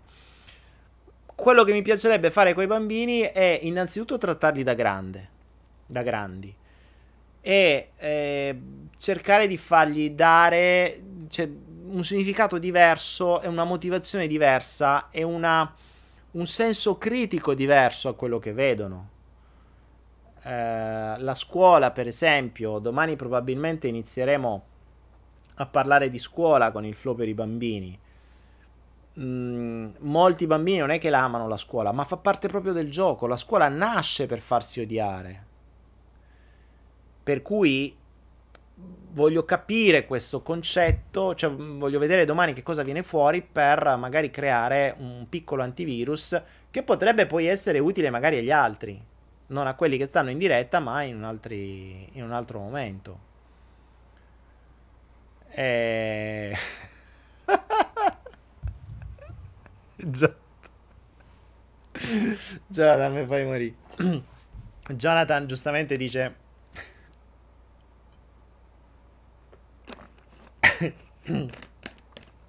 per il flow bambini non esisterà il momento oh cazzo, esisterà il momento oh aciderbolina. Jonathan sei un mito, fatelo dire.